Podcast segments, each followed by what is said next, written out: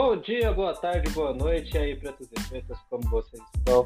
Jô Nicomedes aqui, está começando mais o Cultura Preta Podcast.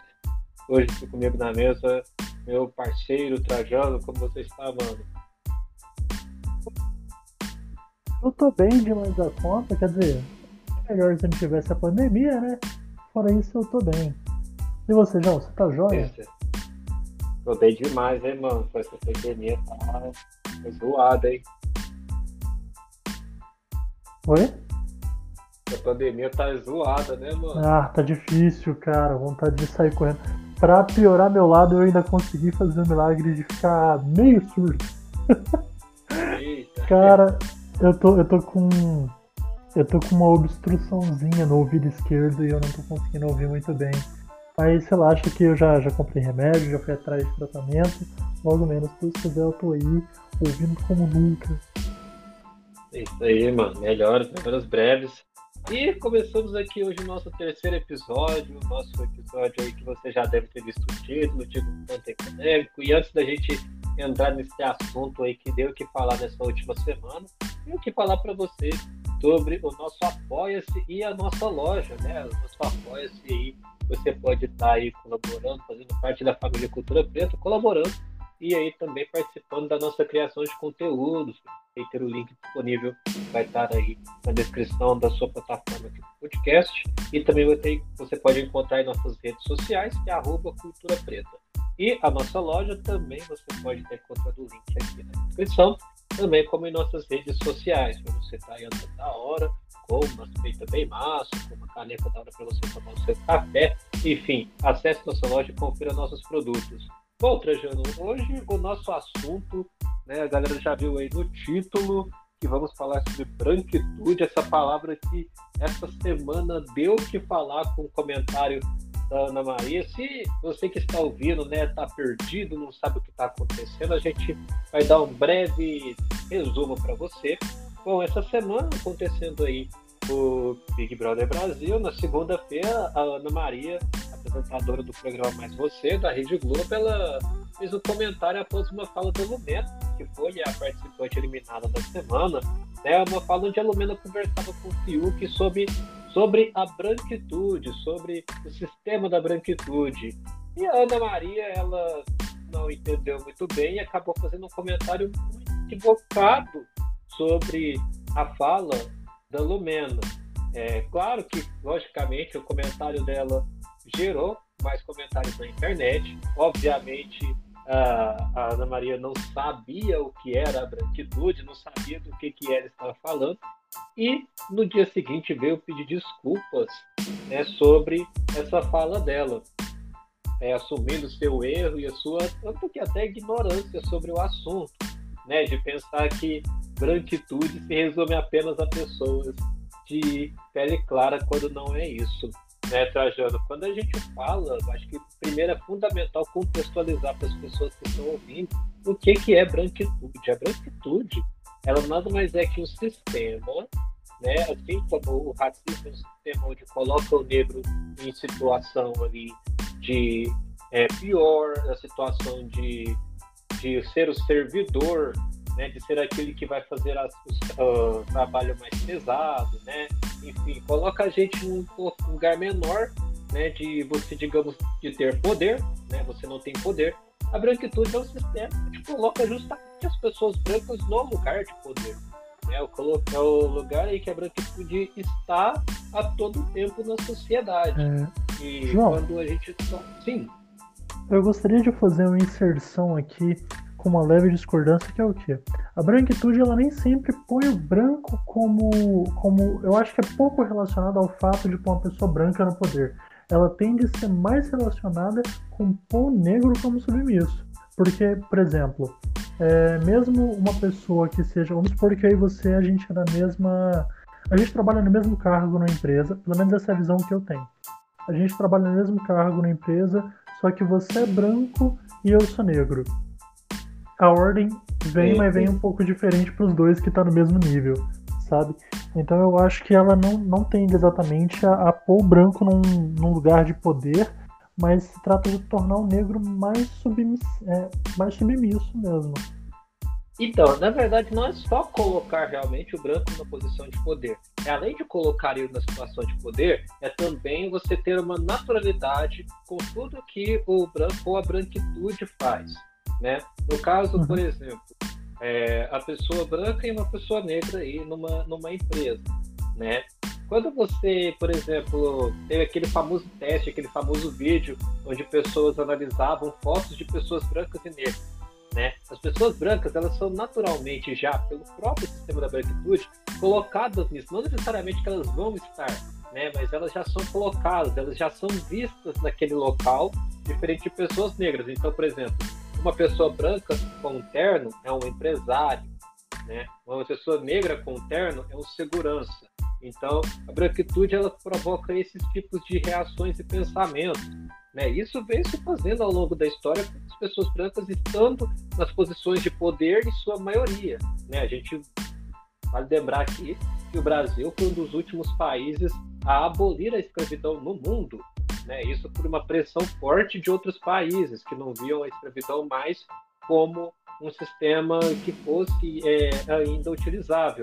E o Brasil foi um dos últimos países a estar abolindo a escravidão. Então, a branquitude, ela não só dá esse poder, como ela também coloca essa situação de conforto. Isso é uma situação de conforto que ela reflete na sociedade, porque a sociedade, ela volta esse tratamento muito à branquitude. Então, por exemplo, um branco na rua correndo, ele está atrasado. Já se for negro, ele é ladrão.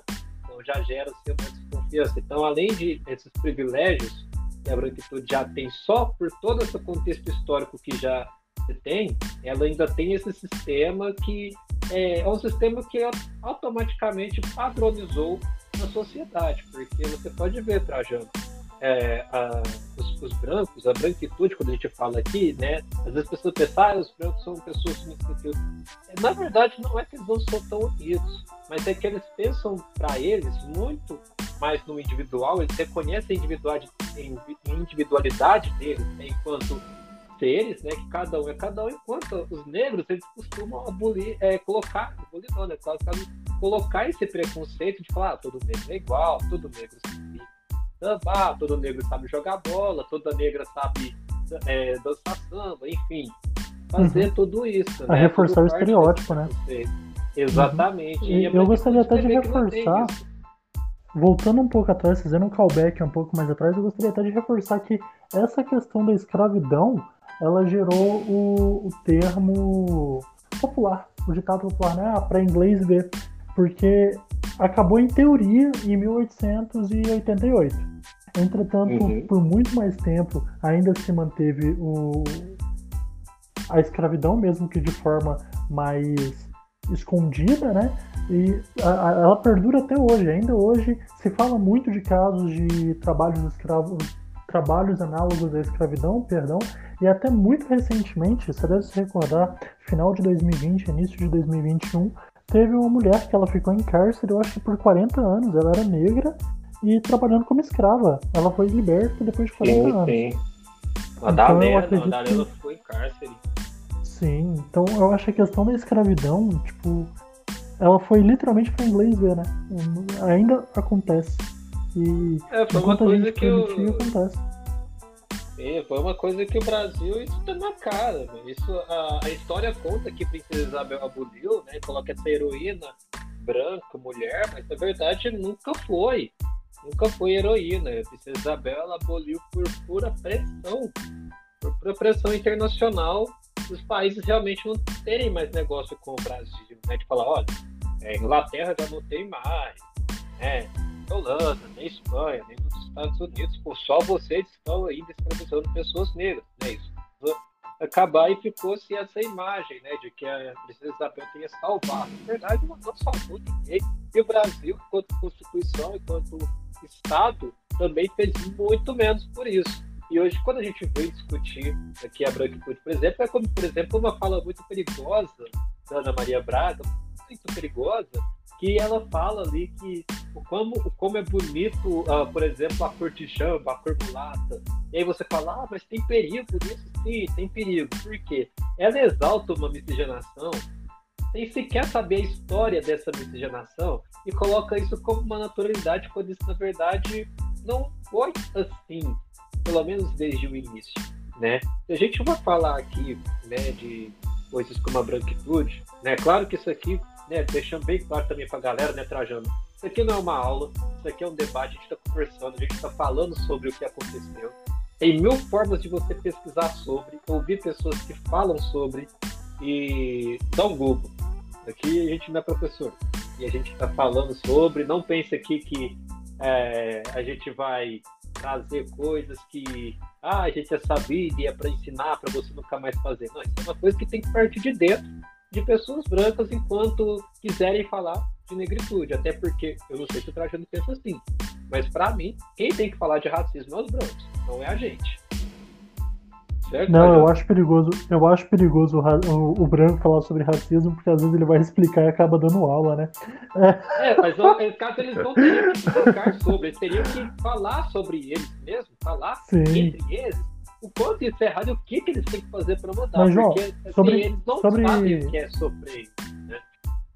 Sobre essa questão da branquitude, a gente pode ter a gente pode até ter um marco histórico sobre branquitude, quando é justamente isso que você falou. Fica muito abraçada a ideia de herói nacional, uma branca europeia que aboliu a escravidão. Mas não se fala de Luísa Mahin, né? Perdão, eu devo estar pronunciando errado. Não se fala de Luís Gama, né? Então eu acho que... Detalhe, Luísa Mahin e Luís Gama são mãe e filho, que lutaram em prol da abolição. Mas é somente e dos poucos negros que não eram escravos, né? Não era escravo. O Luís Gama, ele era advogado, cara. E eu puxo um pouco de... O que eu tinha dito é que é fácil você passar uma vida inteira lutando por liberdade, né? Você e sua mãe lutando por liberdade, em prol de ir atrás de direito, lutando, sabe, na lei mesmo, na justiça, pra mudar a lei. E aí, depois de 6 anos, se não me engano, que ele morre, vem a princesa Isabel, assina a lei de abolição, ela vira heroína, entra pra história e nunca mais é dito nada sobre ele. É muito fácil. Exatamente, sabe? Né? A branquitude se encaixa aí.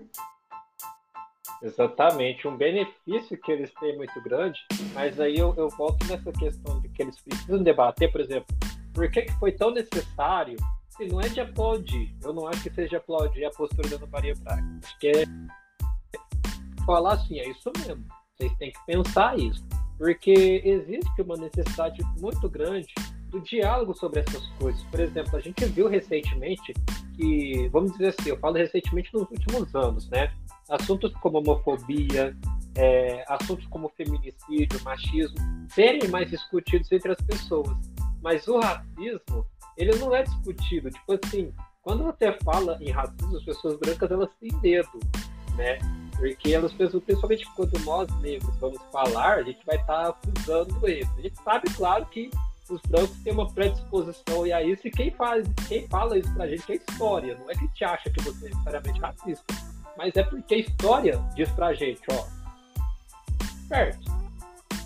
E aí a gente vai ficar esperto com isso, porque o Brasil, ele é um país que ainda sustenta muitas falas racistas, né? Sustenta heróis que foram racistas, machistas. Um grande exemplo que até você tinha comentado, Trajano, o Monteiro Lobato, né? Que é um escritor... Nossa, aquele ali doeu no coração.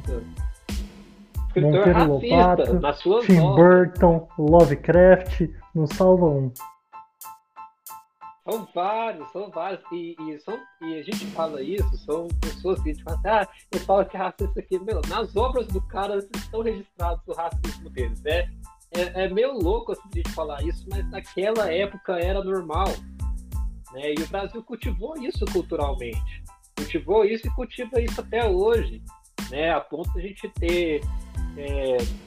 a ponto de a gente ver, por exemplo, reportagens de grupos neonazistas que estão no Brasil, que estão na ativa, né? São pessoas que estão aliadas e que têm esse prol de ideia, né?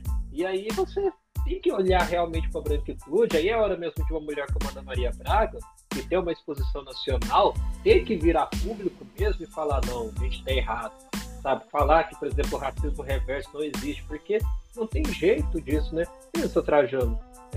Cara, sei lá, se em vez de a Ana Maria Braga quem apresentasse fosse a Glória Maria. E aí, eu assistiria a Glória Maria, né? Com certeza.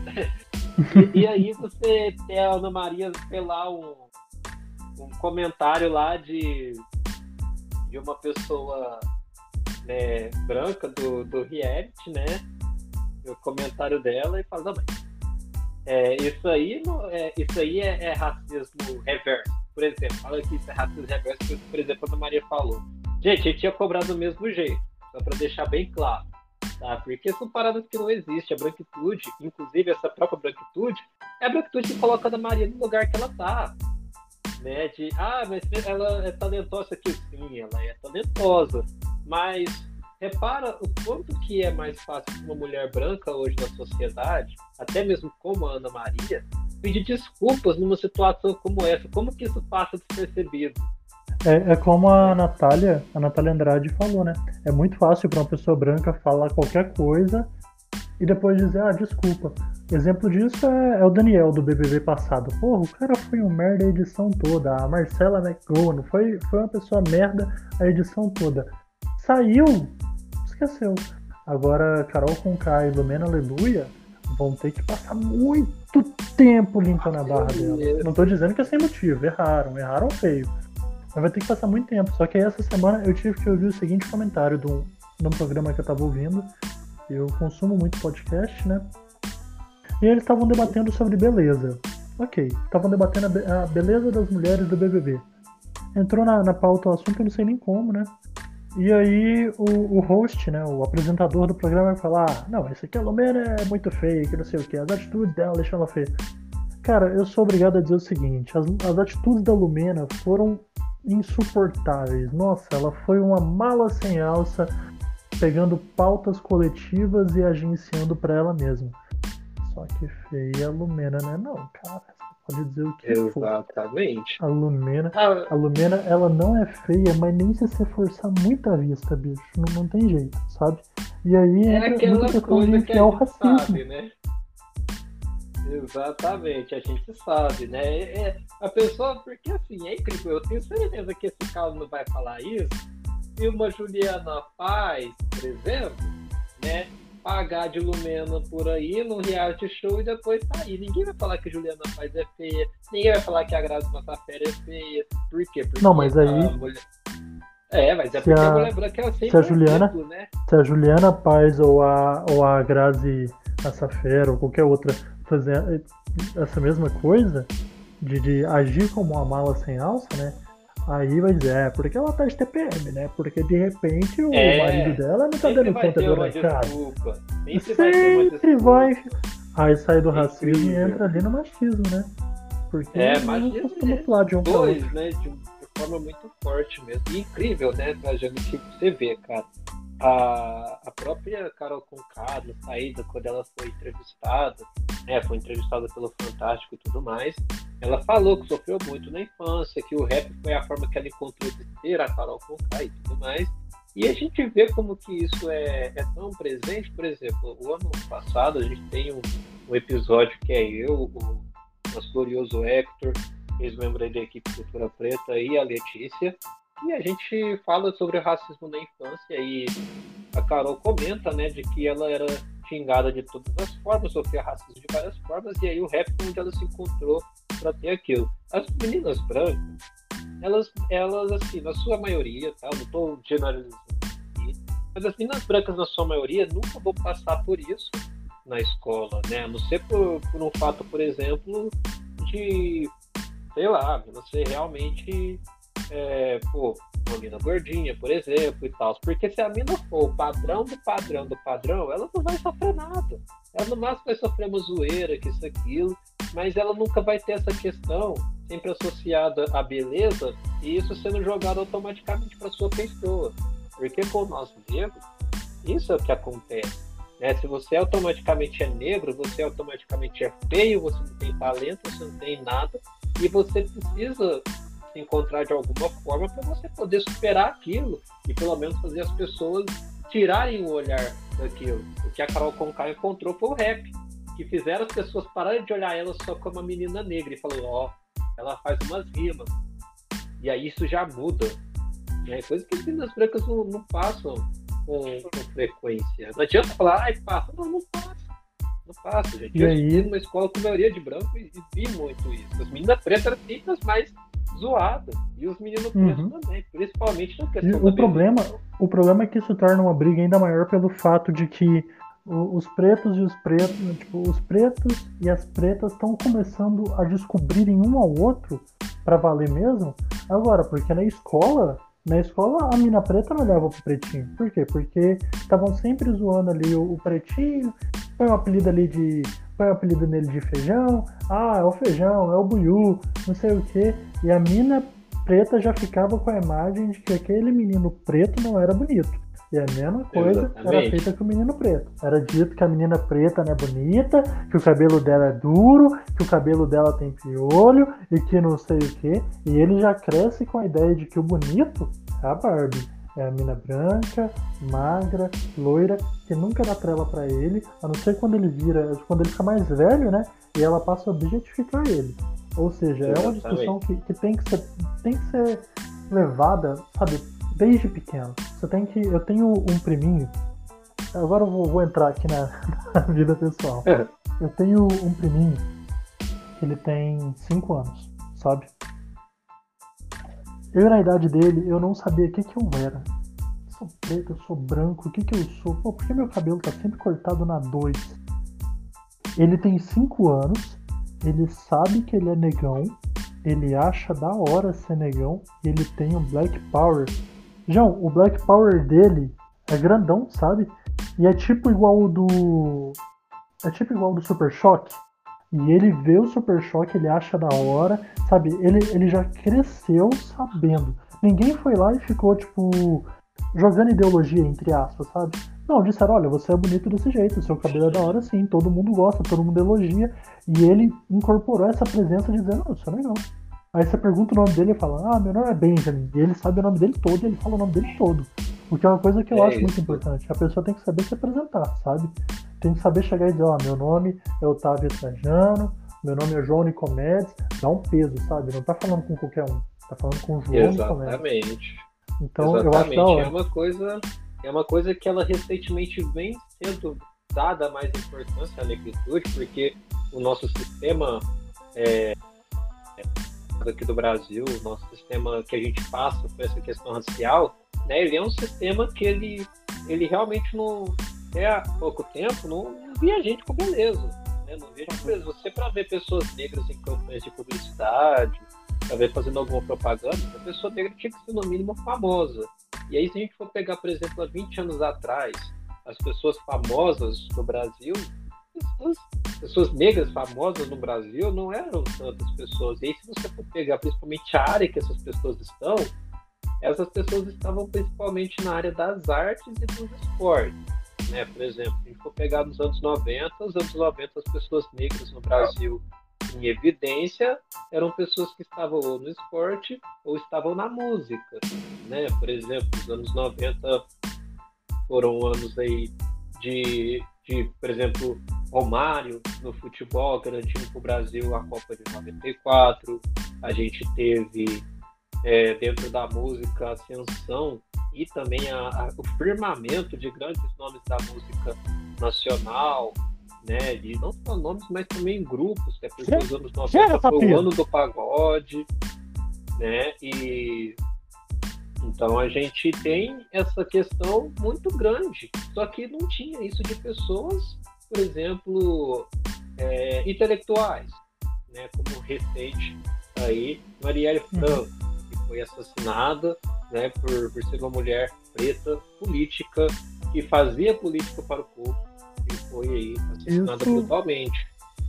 Isso porque a gente não entrou nem na seara de que o negro, há 20 anos atrás, para ele fazer relativo sucesso, né, ele tinha que estar num papel em que ele virava motivo de chacota. Exemplo, exatamente. Há 20 anos atrás, na área da música, quem fazia sucesso? Fazia sucesso o El-Chan, tava começando a aparecer as primeiras boys bands ali no início dos anos 2000, nossa, 20 anos atrás, início dos anos 2000, caraca, hein? Muito forte o pagode, né, cara? Mas aí, 90. Aí quem a gente tem? Ali no pagode a gente tem o Molejão com o Anderson do Molejo tendo que fazer careta. O cara canta bem, toca bem, tem umas músicas da hora e tinha que meter uma careta toda hora. Isso porque eu nem falei da Lacraia, né? Lacraia, pô, era um negão, sabe? Pô, era sabe? Porra, o cara tendo que se vestir de saia. Não tô dizendo, porra, é o trampo dele, se ele se amarrava, ok, bacana. Mas, tipo, há 20 anos atrás era muito mais homofobia. Então ele se punha num papel em que ele estava sendo atacado o tempo todo por ser Lacraia e ficar lá dançando. Vai Lacraia, vai Lacraia, vai Lacraia. E não podemos esquecer também de Jorge Lafon, né? Vera Verão, que também foi um grande marco da TV brasileira, que também era esse alvo de chacota e homofobia, mas que também revolucionou o humor da televisão brasileira. E que caiu no esquecimento, morreu no esquecimento, né? Morreu no esquecimento, né? Então fica a nossa lembrança aqui, essa grande menção honrosa, Jorge Lafon, que faleceu em 2003, né? Pouco tempo depois da virada dos 90, mas que fez um grande nome não só dentro da TV, né? Mas dentro de toda a negritude enquanto na mídia. É porque até então você tinha de pessoas engraçadas negras na TV, algum sum, né? Que também tinha essa coisa, né? Que sofria racismo. Personagem chacota, que sofria racismo. Que era pagodeiro de primeira. Cara, pra você que tá ouvindo, você gosta de samba de primeira? Tô dando samba bem feito? Ouve Originais do Samba. Nossa, eu vou lançar uma música em breve com uma batidinha do Originais do Samba. Vou fazer um rap sampleando Originais do Samba. Cara, bom, é gostoso de ouvir, é bom demais, cara. É bom, cara, é da hora demais. E a gente não fugir muito aqui, né? A gente sempre, né, quando entra aqui nessa negritude, a gente fala muito, explana muito, pelo menos com essas menções honrosas que a gente trouxe aqui, de grandes nomes, né? Então a gente tem isso, a questão com a branquitude, e trazendo aqui uma outra questão da branquitude que é necessário a gente falar, principalmente nos tempos modernos que estamos, e é bom talvez aqui a gente debater, é bom a gente debater sim, o porquê que existe essa falta das pessoas brancas em entenderem quando essas questões acontecem. Por exemplo, o que será que se passou na cabeça da Ana Maria Braga, e uma fala tão simples como a da Lumena, de explicar o sistema com a branquitude, de pensar que isso já é um racismo reverso. Ele tem uma coisa que ele diz assim, gente, o negro não pode falar que o branco está em situação de poder, que eles automaticamente ligam que a gente está querendo dizer que eles são racistas, e por isso talvez seja um pouco da carapuça certa, mas também é uma coisa que eles faltam para eles muito estudo disso. E é óbvio que eles ainda não compreenderam o que é o racismo, né? Porque eu acho que na cabeça deles, o racismo é só você ofender a pessoa negra, né? E não tá nas outras coisas, né? Como, por exemplo, o famoso caso daquela garota que foi ao programa da Fátima Bernardes dizer que não conseguia emprego porque o cabelo dela não agradava os empresários. E aí as pessoas, em vez de questionar o porquê que os empresários não davam emprego a ela, começou a questionar o cabelo dela, porque o cabelo dela é grande. E aí a gente toda se pega nisso, né? Que eles sempre, quando a gente pega esse assunto para falar, quando você aponta os problemas da branquitude, é racismo reverso. Eu quero deixar importante lembrar aqui que, caso você tenha ouvido esse debate para ouvir de vez, debate não, esse diálogo, para saber de vez se racismo reverso existe ou não, o Mauro Aniceto lá no grupo pediu para lembrar que racismo reverso não existe e que muitas das vezes está sendo usada essa conversa de ai, isso é racismo reverso, estou sofrendo um racismo reverso, para passar um pano para atitude racista, para dizer, não, eu não sou racista, a polícia para todo mundo igual, a polícia, por exemplo, me para na praça porque, ó, eu sou branco, mas a polícia me para também do mesmo jeito que para o negro. Cara, não. Então, ou seja, eu só quero reforçar essas duas coisas. É um pedido do Mauro lá do grupo, e hoje eu tô trazendo o pessoal do grupo pro debate, desculpa. Não, é isso mesmo, é um fato. Eles já deveriam ter entendido isso já há muito tempo. Eu acho que, assim, é incrível como as coisas ainda acontecem, né? A gente, quando fala, por exemplo, da questão da abordagem policial, né? A gente já automaticamente se lembra de vários nomes, né? A gente tem o Evaldo, que levou 80 tiros, sempre é machado, né? Levou 80 tiros no carro dele pelo Exército Brasileiro. O Exército Brasileiro matou um homem negro inocente. Nós temos o caso do George Floyd. Desculpa, mas esse caso do Evaldo eu queria até depois trazer para debate, porque tem algumas coisas que, para mim, eu como ex-militar, eu vejo algumas coisas nesse caso do Evaldo que não fazem muito sentido para mim, sabe? Depois eu até falo sobre isso contigo no WhatsApp, sabe? Mas sim. É um caso bem estranho, cara. E você estava falando agora sobre o caso do George Floyd, não podemos deixar de lado também o caso do Rafael Braga, né? Exatamente. Rafael Braga, o único preso das manifestações de 2014, né, por portar um perigosíssimo pinho-sol, muito perigoso, um pinho-sol muito, muito, muito, gente. Pode explodir um prédio, um pinho-sol, gente. Sim. E algumas... Pô, você não usou direito na privada, deu errado, cara. É, cara, pois é, pra quê, né? Levar pro protesto pra atacar fogo pro outro, né? Essa era a ideia dele, que os policiais pensaram ali. E foi o único preso, né? Apesar de várias outras barbáries que aconteceram. Isso a gente fala o único preso no Brasil inteiro, tá, gente? É o único preso no Brasil inteiro dos protestos de 2014, tá? E 2013, desculpa. Protestos de 2013. E aqui, continuando aqui o fio da meada em que nós estávamos, né? Essa questão dessa violência policial, que ela retrata muito hoje essa questão do racismo, ela é um pouco também para mostrar isso. Por que, por exemplo, George Floyd fica 8 minutos com o policial ajoelhado, mais de 8 minutos com o policial ajoelhado no seu pescoço, e aí em outras abordagens de pessoas brancas, por exemplo, a gente vê muitas vezes a polícia nem reagir se as pessoas brancas estão agressivas.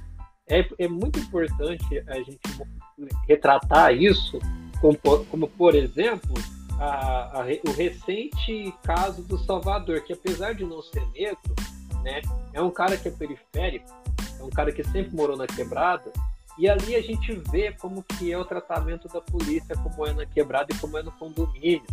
Então você pensa, se o Salvador, que é um cara branco, a polícia entrou na casa dele na quebrada, tirou ele à força, bateu nele, bateu na namorada dele, inclusive forjaram em si machucados para acusar o Salvador de ter agredido ele. E o Salvador é branco. Você imagina, sim, se o Salvador é preto. Ô, João, mas Salvador, sabe qual que é a minha visão sobre isso? Eu vou até ter que trazer novamente o BBB para o debate, que é o quê? Se não me engano, a Lumena ou a Karol Conká falou sobre não querer ser pintada como uma preta agressiva, né? Você provavelmente deve se lembrar melhor do que eu, mas eu sei que uma das duas falou sobre isso. E é aí que entra a situação. O policial, ele não reage quando um branco está sendo agressivo do mesmo modo que reage com o negro, pelo seguinte: o negro já espera que o negro... Nossa, que o negro vai dar um show, que o negro não sei o que, quando na verdade não, a gente já sabe que a gente vai tomar o pior lado. A gente já sabe que a gente tá errado e tá, sabe, sendo parado já. Então a gente, desde pequeno, eu não sei se você foi criado do mesmo modo que eu, mas a minha mãe, desde muito novo, desde quando eu tive a minha primeira identidade, a mãe falou: ó, polícia te parar, você entrega a documentação, guarda direito, sim senhor, não senhor, cabeça baixa, respeito, sabe? E isso é algo que os brancos não passam, né? Então quando um policial aborda um branco e fala alto com ele, fala: você sabe de quem que eu sou filho? Eu vou fazer não sei o que com você. O policial fica surpreso, ele tem vontade de olhar para o parceiro dele e dizer: Rita, olha só como ele é agressivo, Rita, até parece que ele é negro. Quando na verdade não, a gente é muito mais tranquilo, a gente é muito mais light, né? Ou seja, o policial fica surpreso com isso. Que tá errado, exatamente, tá? E a gente tem uma coisa, né, que a abordagem pra gente, porque a gente sabe o que a polícia para o negro, ela não significa proteção, tá? E se ela não significa proteção, isso é culpa do próprio Estado, que não é capaz de treinar uma polícia para ser preparada para abordar pessoas negras, nunca preparou essa polícia para abordar pessoas negras, né? Se você não sabe, uma breve história para você: a polícia militar do Brasil, a polícia militar no Brasil, ela foi criada, vou até inclusive pegar aqui a data, a polícia militar ela é criada no Brasil em ali 1800 e pouco, né? E se não me engano, eu vou até dar uma olhada aqui, mas eu acho que ela, a data de criação da... Deixa eu ver aqui. Tem.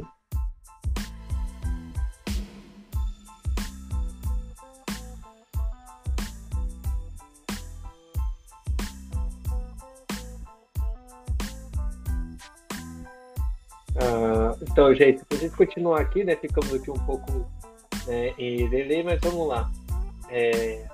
A polícia militar, ela é criada no Brasil, né, ali por meados de 1800 e pouco, né, que é criada... Data mais precisamente de 1808, a criação da polícia militar. Isso. E essa polícia criada, né, ela é criada após a Revolução Haitiana, certo? O que foi a Revolução Haitiana? Os haitianos, eles eram para ser um país colonizado, certo? Só que eles não se renderam à colonização, foram lutadores e venceram. Eles venceram. O Haiti era para ser uma colônia francesa, só que ela vence e se torna uma república livre. Essa guerra, ela termina em 1804. 4 anos depois, o que é criado no Brasil? A polícia, certo? Então, a polícia, ela também é criada no Brasil muito com exatamente isso. Poxa, as pessoas negras do Haiti revolucionaram, se armaram, guerrearam e venceram. Isso não pode acontecer no Brasil, certo? As pessoas negras não podem tomar o poder. Isso principalmente porque o Brasil, nesses anos, tinha leis e políticas que eram completamente racistas, certo? Isso a gente pode trazer em um episódio, pode ser disso, só das leis que a gente tinha, das leis que eram racistas, leis absurdas, né, que a gente tinha, tanto leis contra como algumas leis que diziam ser a favor, como o ventre livre, né? Mas a gente vai trazer isso com mais detalhes, mas enfim, é para vocês perceberem isso, que de fato nada é criado por acaso. E o início da polícia aqui no Brasil, ele se dá justamente pouco tempo depois da guerra vencida pelos haitianos no Haiti, e de claro, sim, o medo das pessoas negras no Brasil também se armarem e revolucionarem, porque assim como a gente falou no próximo episódio, que vai ser o episódio 4, desde os quilombos, as pessoas negras já lutam contra os colonizadores. Então, isso é uma coisa que existe e não tem como a gente tirar isso. Então quer dizer que a polícia é criada por causa do medo das pessoas negras? Não somente por isso, né? Naquela época, claro, você tinha uma política de segurança do país, né? A gente tem que lembrar que também naquela época o sistema era completamente diferente e, à medida do tempo também, a polícia foi se adaptando, se transformando, e as leis também no Brasil mudaram bastante. Mas o contexto daquela época era completamente diferente. As pessoas negras não eram vistas como são vistas agora, entendeu? Hoje a gente é visto como cidadão. Antigamente nem era isso. Imagine em 1804. Como a pessoa negra era vista no Brasil. Então, a gente precisa ter esse conhecimento e esse entendimento, né? A gente está falando agora que a polícia é racista, porque ela foi criada assim a partir de um medo e de uma tensão do que as pessoas negras poderiam fazer caso revoltassem. Isso é fato, isso é completamente fato, é uma coisa que é histórica. E se pensa, se o que acontece no Haiti, por exemplo, acontece nos Estados Unidos, acontece no Brasil, acontece na Europa, né? Na Europa teve poucos países que tiveram pessoas negras escravas, mas imagina se isso acontece também, o sistema seria bem diferente, né? Tô surpreso porque essa informação da polícia eu não sabia. Assim, tô surpreso. Oh, olha só, ele vai ficar... eu também, mas quando eu descobri na época, eu fiquei de cara, porque realmente bate muito, né, cara? Bate muito. O sistema escravocrata como era, as intenções das pessoas brancas daquela época. Então, assim, eles queriam usar os negros de todas as formas. Se você for pegar aqui, só a história da escravidão no Brasil, ela já é absurda.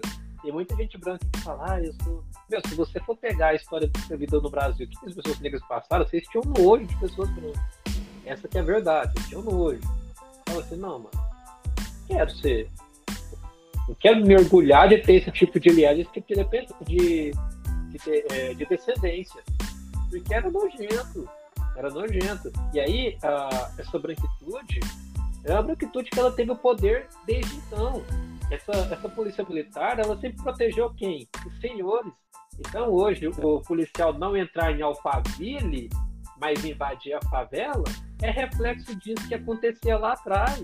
Ou vocês acham que a polícia peitava os senhores da época, os donos de fazenda? Isso nunca aconteceu. E isso se mantém até hoje. Isso se mantém até hoje. Com essas pessoas querendo estar dentro da política, tendo mais poderes para ter mais o quê? Influência. Para manter isso vivo. Certo? Ter essa cultura ainda exaltada. Você pode ver que tem gente branca que nem aceita ser abordado. Já viu isso? Já tem umas pessoas que não aceitam ser abordadas. Simplesmente para eles é um absurdo eles serem abordados. Simplesmente. É um absurdo. Você imagina uma pessoa negra vira para o policial e fala, é um absurdo eu ser abordado. Imagina o problema que não dá.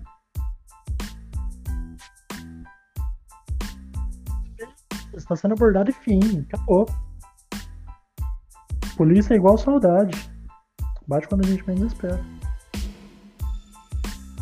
Exatamente, mas é um absurdo completo. É uma coisa que a gente não pode. Então, assim, é necessário a gente, quando falar de branquitude, a gente falar exatamente disso. Os privilégios brancos que os brancos têm. Não adianta falar que não tem, não. Tem, sim. Tem privilégio branco, sim. Não ser seguido dentro do mercado é privilégio. Nossa, é privilégio demais, meu. Que isso? Detalhe. É sempre seguido por aquele segurança que é do seu bairro, que é da sua cor e que acha que você não presta.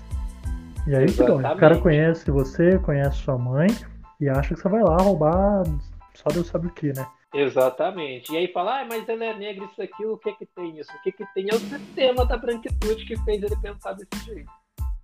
É. Esse sistema, ele provoca isso. Ele provoca o preto pensar que se ele vê, por exemplo, um jovem negro, uma criança negra, dentro de um mercado, sozinha, ela vai roubar. Ela pode roubar, pode ser um potencial ladrão, né? Mas aí o verdadeiro ladrão, ele tá onde? Tá em Brasília, né? Eu acho até engraçado, eu queria até lembrar aqui, acho que a gente deixar essa questão também com branquitude, né, Trajano? A gente tem um governo aí, né, um governo atual, que o filho do presidente, recentemente, nessa crise que a gente tá, gente? A gente tá no meio da pandemia, coronavírus, o país tá quebrado, um monte de gente precisando de dinheiro, só que o filho do presidente comprou uma mansão de 5,5 milhões. Milhões, tá, gente? 5,5 milhões em Brasília. O Bolsonaro, ele tá no governo 2 anos, né, Trajano? Tem sim, aproximadamente. Por mim, a gente já pode chamar o filho dele já de Lulinha.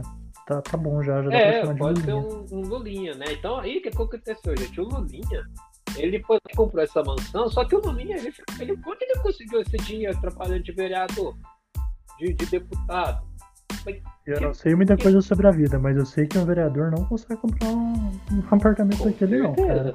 Olha, eu conheço gente aí, ó, que foi vereador muito tempo, deputado muito tempo, não consegue comprar. E aí você pensa, mas que agora o governo antigo? O governo antigo era do PT, uai, até que ficou rico no governo do PT, uai.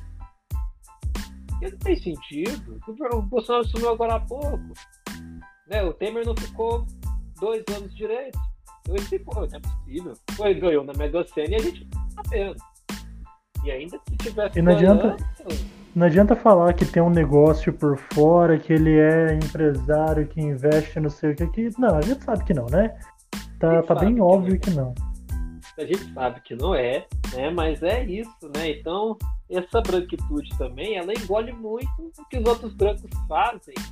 Né? A gente sabe que com o PT existia uma grande perseguição porque o PT é muito associado à pobreza e a gente deixa bem claro isso, que essa classe média brasileira que acha que é rica não é rica, tá? Você ganha R$2.000 por mês, você paga o seu carro financiado, você paga aí o aluguel do seu apartamento, ou paga aí o seu financiamento. Mano, você não é rico, cara. Você não é rico. Você vive de modo confortável, mas rico, né? É, você vive de confortável. Você consegue hoje ter uma grana, você consegue pagar todo o seu conforto, que você no fim de semana consegue ter um lazer um pouco aí melhor, mas isso não vai garantir pra você riqueza, né? O cara, poxa, igual uns amigos meus do água, pô, o cara paga Corsa rebaixada em 48 vezes e quer votar no Bolsonaro porque acha que o Bolsonaro ele vai ser rico podendo dar com arma. Cara, se você paga seu Corsa parcelado em 48 vezes, comprar uma arma pra você não vai ser tão fácil, não, cara. Uma arma legalmente no Brasil, né? É o cara que é rico mesmo já foi embora. Exatamente. O cara que é rico no Brasil, ele não fica. O cara que é rico e esperto no Brasil, ele não fica no Brasil. Ele só fica no Brasil se ele realmente ganhar muito dinheiro com o que ele faz e com uma coisa muito tentada. Porque ele só fica no Brasil se ele estiver extremamente culiado com o governo. Aí não sabe o que não vai afetar ele, a água não vai bater na bunda, aí ele é rico. Exatamente. Não é o caso de todo mundo, mas é o caso de uma boa parte, tá? E é um fato, tá? É um fato. No Brasil é um país que poderia se desenvolver muito, muito. Só que aqui a gente não tem uma educação de qualidade. Se você quiser uma educação de uma certa qualidade, você tem que pagar, tá? E aí, se você quiser também ter uma saúde da hora, você pode ir no SUS também, mas você prefere pagar, certo? Só que o Brasil é um país que ainda com tudo que tem, consegue fazer muita coisa em prol, e essas coisas em prol são de pessoas que realmente não têm toda essa grana. Inclusive, vocês classe média, né, que estão aí e acham que talvez pode tudo, quando na verdade, mano, não é tudo isso. E aqui no Brasil, branquitude, é fundamental vocês entenderem que a posição de privilégio de vocês é uma coisa que vocês mesmos precisam discutir entre vocês. E já passou muito, muito da hora de vocês olharem para os privilégios que vocês têm, que vocês sempre tiveram ao longo da história, e entender que isso, além de ser um fato, é algo que só pode ser mudado por vocês mesmos. É algo que só pode ser diferenciado, pode ser tratado e visto de forma diferente a partir do momento que vocês fizerem diferente. Não vai ser eu e o Trajano aqui, como pessoas negras, que vai fazer essa mudança acontecer. A gente está muito mais preocupado em ficar vivo. Com certeza. Propriamente, a gente ficar ensinando pessoas brancas. Ficar vivo, disseminar conhecimento entre os nossos, para que fiquem vivos também, né? Exatamente. E torcendo para que o melhor aconteça, porque infelizmente ninguém aqui tá tendo 6 milhões fácil na conta, não. Pois é, a gente não consegue aí, nem né? Muito difícil tô com 6 milhões.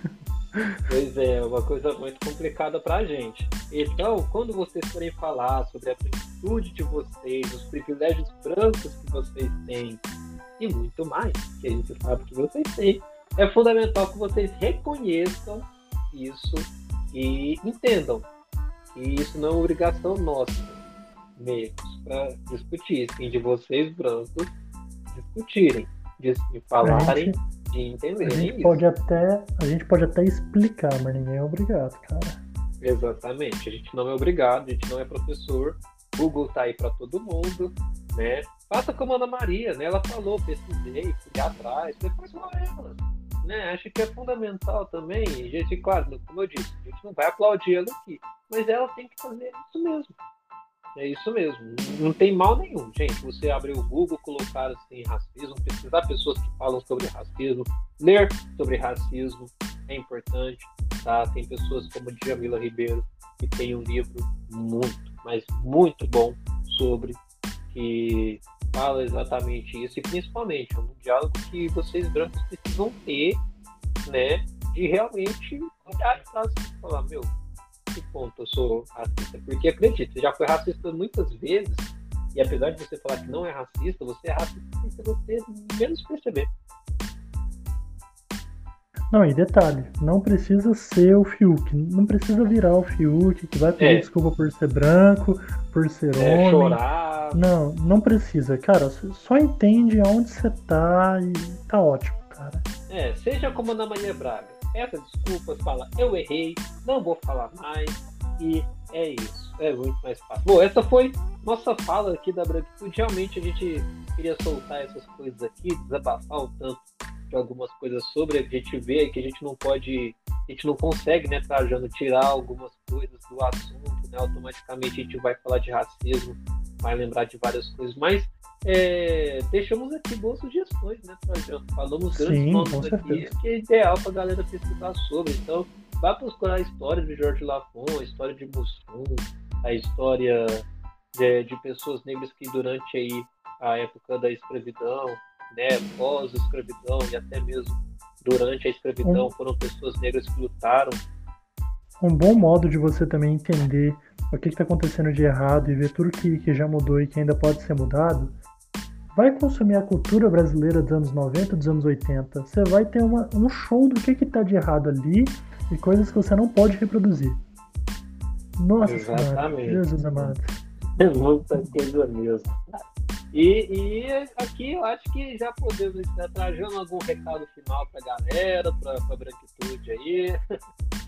Fique vivo, tenha fé, não acredite nessa favela de racismo reverso e vamos ter esperança. Dias melhores chegarão, se Deus quiser. Se você não acredita em Deus, acredite em energias superiores, positivas. Vamos vibrar para que o melhor aconteça. Com certeza, vai acontecer. Bom, também faço das palavras do Trajano, precisamos ficar vivos, principalmente nesse momento de pandemia. Pessoal, fique em casa se você puder. Se você tiver que sair na rua, use máscara, é muito importante. Aqui a gente está falando de negritude, mas nesse momento pandêmico acho que é ideal também nós conscientizarmos aqui. Estamos gravando de casa, eu aqui de minha casa, o Trajano da casa dele.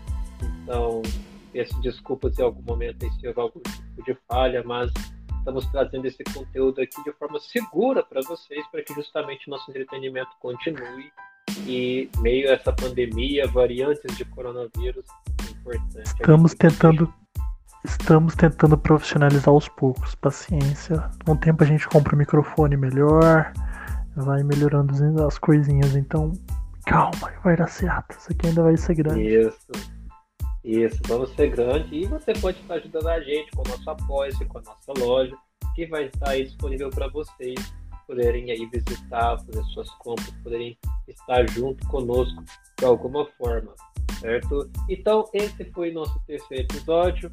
O meu agradecimento a você que ouviu conosco esse podcast. Teremos aí um próximo episódio que já podemos adiantar, né? Já que estamos aqui de branquitude, vamos ter um bate-papo muito legal com uma convidada muito da hora do nosso episódio 4, que tá da hora demais, né, mano? Com certeza. No mais, forte abraço e até em breve. É isso, muito obrigado a você que ouviu mais um Cultura Preta Podcast e até a próxima.